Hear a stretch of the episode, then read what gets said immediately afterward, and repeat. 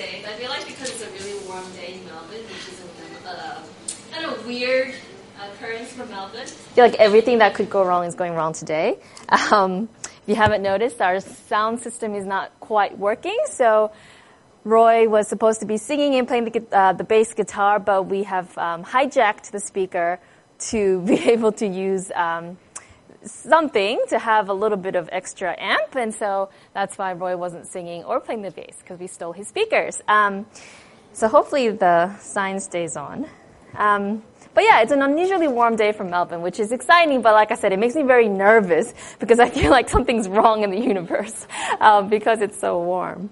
But I do uh, believe there's a children's program going on as well. So if any of the kids want to go join in the other room, yes, um, you're welcome to join the children's room in the boardroom. There's a famous play that was written in 1953. Um, and the play is called Waiting for Godot. Has anyone heard of it? There you go. Waiting for Godot by Samuel Beckett. Anyone heard of it? It's a famous play written in 1953 by Samuel Beckett, and it's called a tragicomedy in two parts because it's about these two characters who are waiting for someone named Godot to come. And they wait, and they wait, and they wait. And it's a tragic comedy because they actually have never met him before. They don't know what he looks like. Um, they don't know when he's coming. They actually are not sure if he's coming. They have bizarre and unfinished conversations, meet random people who come by, and they're told by a messenger boy twice that Godot is not coming today. But no more information than that. And when the curtain falls, these two characters are still waiting in vain.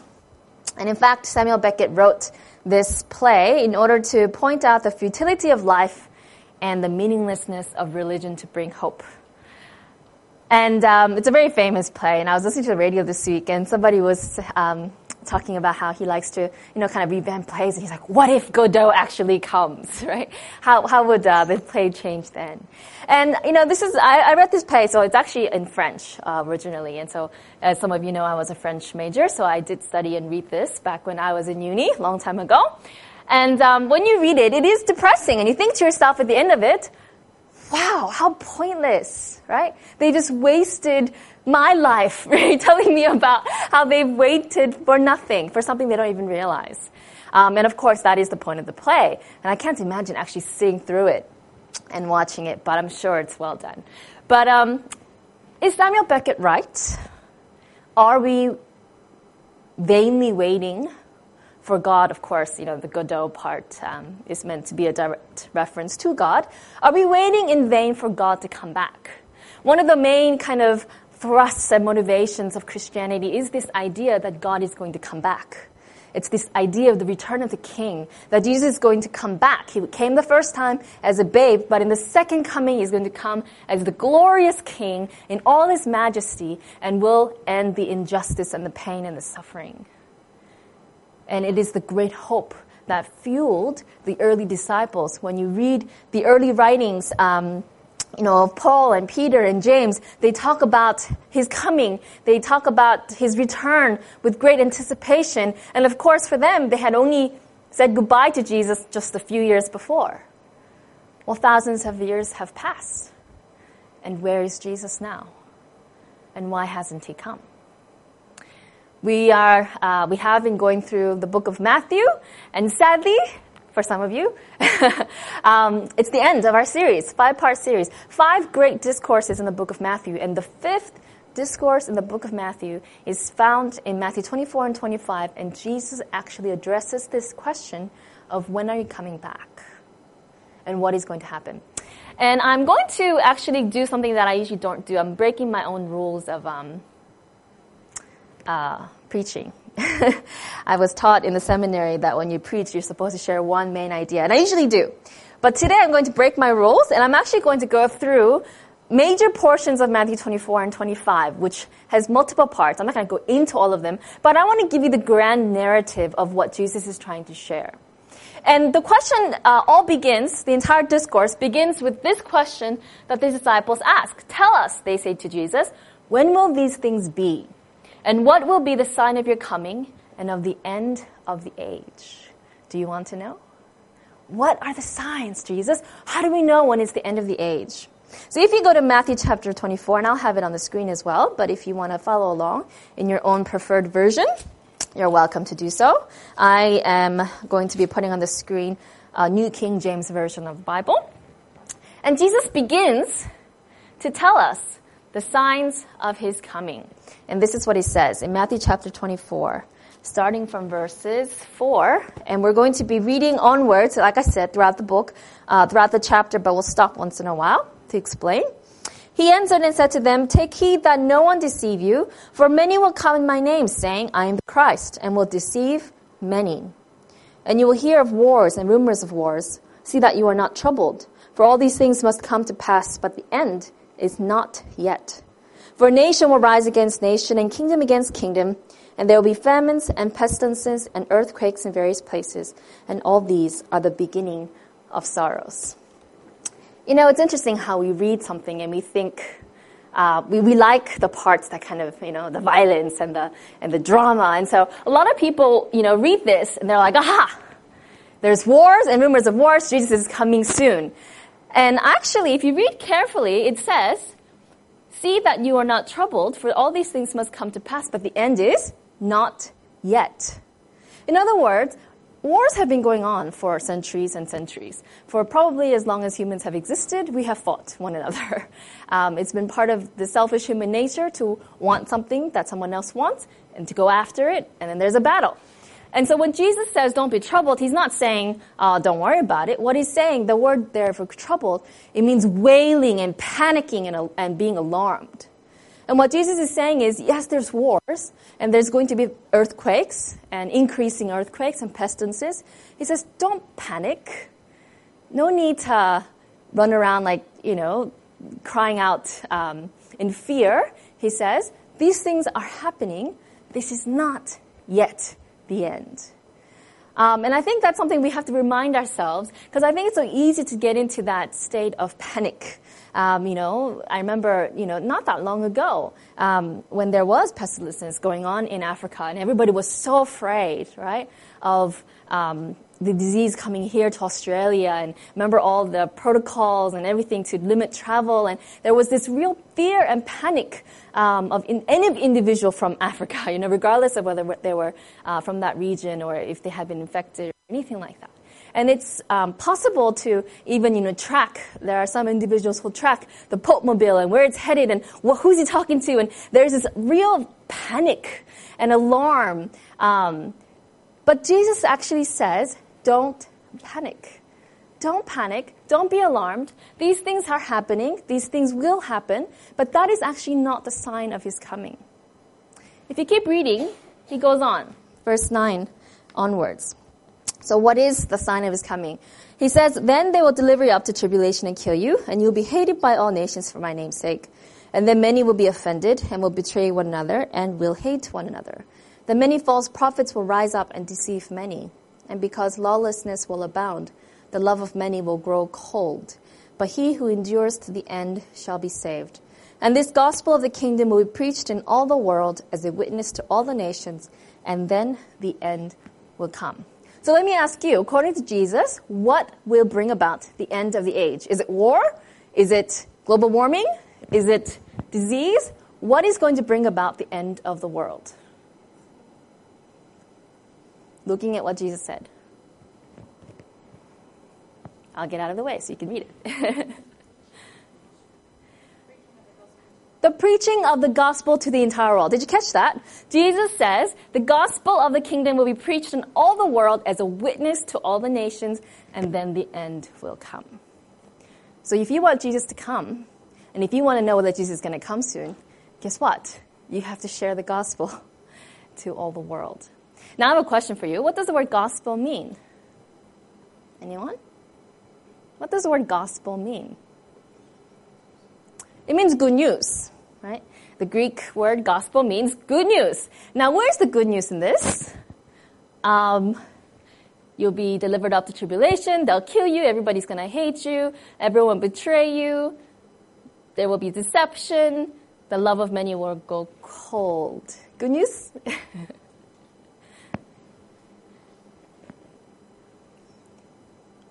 when Jesus is talking about these things that are going to happen, in addition to panicking about the wars and you know the situation in the world, which I'm not saying it's not important, but I'm saying um, rather than panic, what is what does Jesus want for us?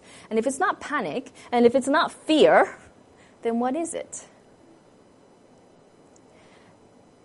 So I did name my sermon "The Return of the King," and yes, I did have this. Um, this story in mind.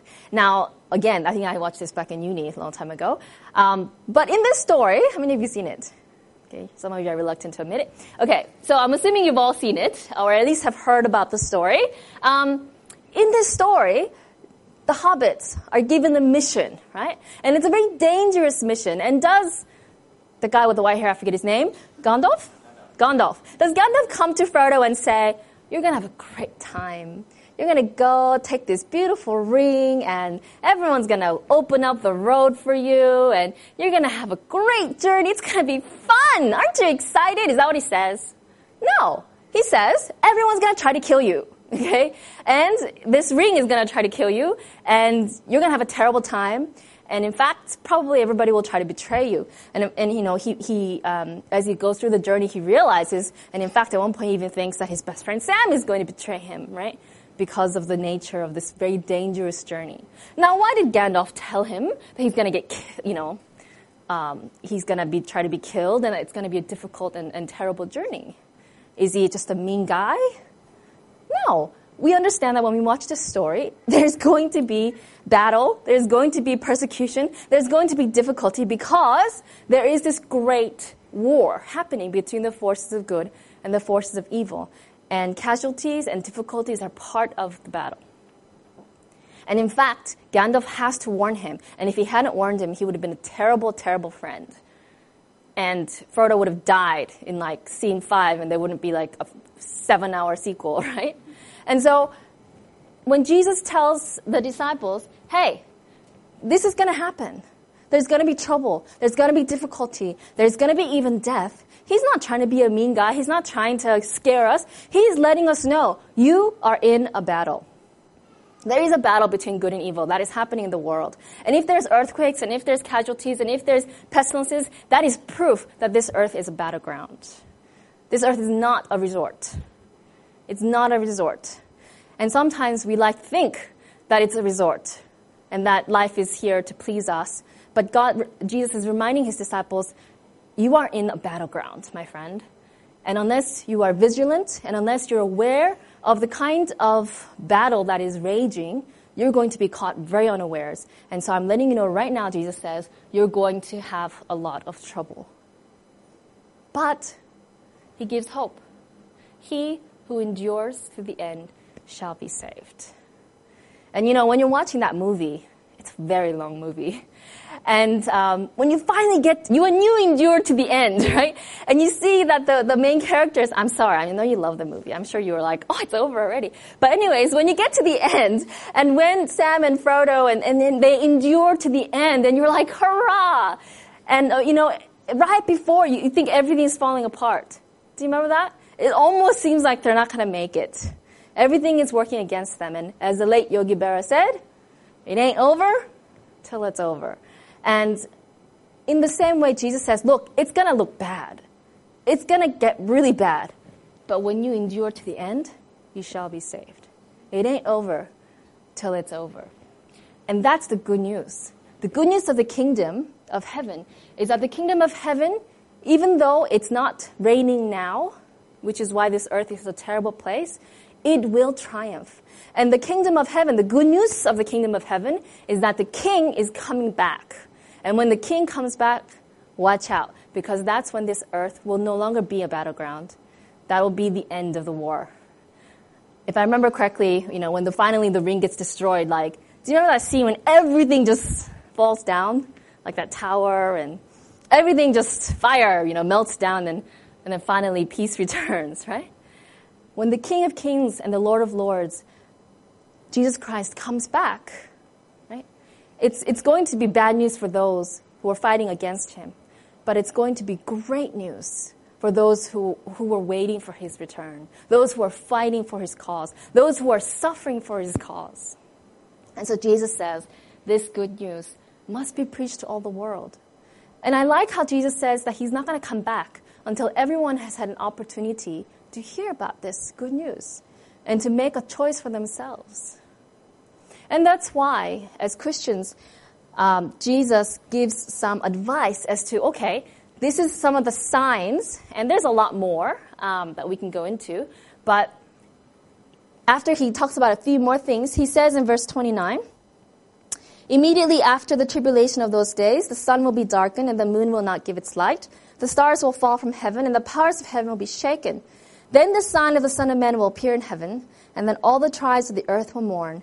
They shall see the Son of Man coming on the clouds of heaven with power and with great glory, and he will send his angels with a great sound of a trumpet, and they will gather together his elect from the four winds, from one end of heaven to the other. When Jesus comes back, and he comes with this great power and this great glory, and he's going to come with all the angels. He says at that time, he will gather all his elect from all the earth. You know, this past week on Tuesday was Yom Kippur. Did you know that? Millions of Jews around the world celebrated Yom Kippur. Yom Kippur, and I had it on the slide a few uh, slides back. Up, here you go. Yom Kippur uh, means Day of Atonement, and atonement is really just a fancy word that means at one mint. Smart, huh? At one mint. And it literally just means God wants to be one with us. God wanting to be with us. And so in the Bible, uh, in ancient um, times during when the Israelite nation was beginning to form, when God had brought them out of slavery from Egypt, he told them in the book of Leviticus chapter 16, he says, Hey, I want one day a year where you celebrate a day of atonement, a day where you and I can come face to face and be together. Now, from the beginning of time, God has always wanted to be one with us. But the problem was always that we as human beings didn't want to be with God. And one of the main reasons we didn't want to be with God is because when we sin, we become ashamed and afraid and we go and hide. And so God from the very beginning said, all right, you're ashamed and you're afraid. Let me solve that problem. And so when Adam and Eve were, after they sinned, when they were ashamed and afraid and they tried to cover themselves with leaves, God said, hey, here's some animal skin. And it's very subtle. Genesis 3, 21 just says, God clothed them with tunics of skin. But you have to pause and be like, whoa, where did that animal skin come from? That means God was the first one to kill. The very first death in the universe was actually from God's hands. Can you imagine how terrible that must have been for God, who created that lamb or whatever animal it was, to have to kill it and have to use that then to clothe Adam and Eve? But he did that in order to show them it was a symbol, that animal, the innocent animal, the innocent death was a symbol of one day Jesus himself would die for them, would cover their shame, would cover their nakedness, cover their sins, so that they can now stand unashamed before God. And he had been trying to do that for ages. So first he did that for Adam and Eve. Then he, he uh, told the Israelites, build me a sanctuary, Exodus 25, that I may dwell with them. In other words, guys, I want to be with you. So let's create a system where you can get rid of your sin. So they would bring the animal sacrifice, they would confess their sin, and they would feel better, and, and they would then be able to have that face to face communion with God. But they still didn't really want to be with God. So after a while, God says, all right, I'm going to send Jesus. And, and guess what? His name is Emmanuel, which is Greek for God with us. So once again, he's trying to make the point, I want to be one with you. So he comes, and then they killed him. and so he, finally he's like, all right, this time I'm coming back. I'm going to be with you. But I really, really hope that this time when I come, you understand that the only way we can be together is if you are willing to let go of your sins. And it's not we have to cleanse ourselves our sin. We simply have to say, Jesus, forgive me of my sins. Cover me with your righteousness. I accept the sacrifice that you made. Jews um, who have not accepted Jesus Christ on the Day of Atonement, they spend that whole day fasting, praying, and repenting. And so on Tuesday slash Wednesday, depending on what side of the world you're on, uh, Jews all over the world spent that day fasting, praying, and repenting. And they believe that it's a day of judgment. In the 19th century, a group of people thought that Jesus was going to come back on the Day of Atonement, October 22nd, 1844. And when he didn't come back, and they were massively disappointed, a, a, smaller group of people went back to the Bible and studied and said, what, what is it? Where did we go wrong? And as they restudied the Bible and as they, as they prayed and they fasted and they wrestled with the text, they realized that Jesus was not coming back yet. And this is actually a verse that they came to understand. If you go to verse 36 of Matthew 24. Jesus says, But of that day and hour no one knows, not even the angels of heaven, but my Father only. But as the days of Noah were, so also will the coming of the Son of Man be. For as in the days before the flood, they were eating and drinking, marrying and giving in marriage, until the day that Noah entered the ark, and did not know until the flood came and took them all away, so also will the coming of the Son of Man be. Then two men will be in the field, one will be taken and the other left. Two women will be grinding at the mill, one will be taken and the other left. Watch therefore, for you do not know what hour your Lord is coming. You know, that last part, some people read that and think, oh, this is the rapture. This is when, um, you know, those who are good will be taken up. But if, again, but if you read the text carefully, that is not what it says. Notice how it says, Jesus is saying, hey, remember the days of Noah. What happened you know, thousands, of year, thousands of years before that was that God had told Noah, Noah, I'm going to send a flood. Warn everybody. And he did. And you know, many people cite the flood as an example of God's, you know, injustice. But do you know how long God gave people? He told them, hey, there's going to be a flood. And how long do you think he waited? A week? A month? A year? 120 years. Okay? God gave 120 years. Do you think that's a good, fair warning? I, I think so. I think in 120 years, you've had enough time to make up your mind. So God gives 120 years. And so people, maybe some people in the beginning thought, okay, yeah, there's a flood. But when it didn't come, they thought, ah, I don't think so. So they just started living their everyday life, oblivious to the spiritual realities, completely not wanting God's righteousness. Um, and Noah and his family were the only ones that continued to prepare for the flood his family built the entire ark by themselves, and I think that's another reason why it took 120 years, right? They had no help, and uh, maybe they maybe they hired people, but when they built this ark, and when they finally go in, they're the only ones. No one else bothers. No one else believes because at the time there was no such thing as a flood. They they they thought to themselves, well, even if it even if something happens, you know, we'll be all right. And Jesus says, in the same way, before the second coming of Jesus, everyone will be living their lives going on with business, oblivious, ignorantly, or willfully of the reality that Jesus is coming. And Jesus says, Yeah, you don't know exactly when it's going to be. And he says, No hour, uh, no one will know the hour or the time. So he's saying, Yeah, you don't know when it's going to be, but that's the point. Because you don't know when it's going to be, the idea is to be ready. The idea is to live with the ultimate purpose of preparing for his return. And so those who are not ready, Notice, did not know until the flood came, took them all away. And then it says, two men and won't be taken, the other left. Let me ask you a question. Is good to be taken? in this context, it's actually not good to be taken at all. It's those who are not ready in, um, when the flood comes that are taken by the flood. And again, it's those when, who are not ready in the son of when, when Jesus comes back that will be taken away um, in the sense of destroyed.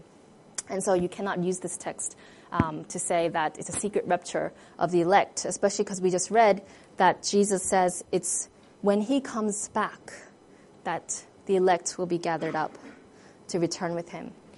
And then Jesus goes on to give a little parable. He says, Watch therefore, for you do not know what hour your Lord is coming. And he says, But know this, that if the master of the house had known what hour the thief would come, he would have watched and not allowed his house to be broken into. Therefore, you also be ready, for the Son of Man is coming at an hour you do not expect. Back in Jesus' days, they didn't have alarm systems. They didn't have, you know, nice little buttons on the door that you could press to make sure that no one can get in. Um, and unless you were a ruler or um, a very, you know, rich person, um, you didn't have any guards that you could hire.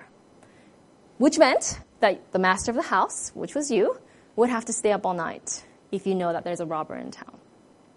And so Jesus is saying, hey, if you know that a thief is in town and you've heard neighboring villages say that they've been, you know, plundered, you better not be sleeping. You better be watching because ultimately you are responsible um, for your house. And so Jesus says, Be ready, for the Son of Man is coming at an hour you do not expect. The message today is fairly simple, and it's simply this Are we living in such a way that we have no regret of yesterday and no fear for tomorrow? Are we living in such a day that such a way that if Jesus were to come today, we are ready in the sense that we have accepted Jesus as our king. And so when the king comes back, we can simply welcome him and, and be a part of that kingdom. And are we willing to live in such a way that even though we are preparing for his coming, uh, there's a little saying that says, you know, live like he's coming today and plan like he's coming in a thousand years. There's a balance there, and we'll discuss more of that in the discussion portion. But are we living our lives in that awareness that the reality of Jesus coming, even though we don't know when it's going to be, is real? And that unlike Samuel Beckett's play, we do know who we're waiting for. And if you don't know, I invite you to find out. He's left a lot of information about himself in this book, about who he is, what he's like. And in fact, in throughout the books of Daniel, Revelation, Ezekiel, and Isaiah, he's actually given more clues as to what to look out for. But like I said, he's also given us a task. He has said, hey, don't worry about what's going on in the world. Don't trouble yourself. Don't panic.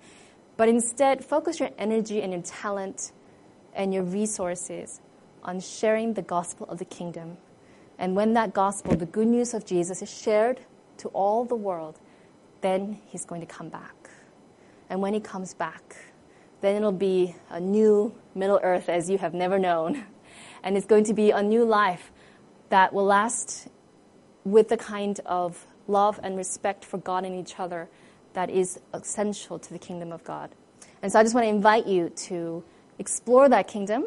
And as we go into our discussion, I hope and pray that you'll be um, thinking about ways that your life can be more in expectation of the return of the King.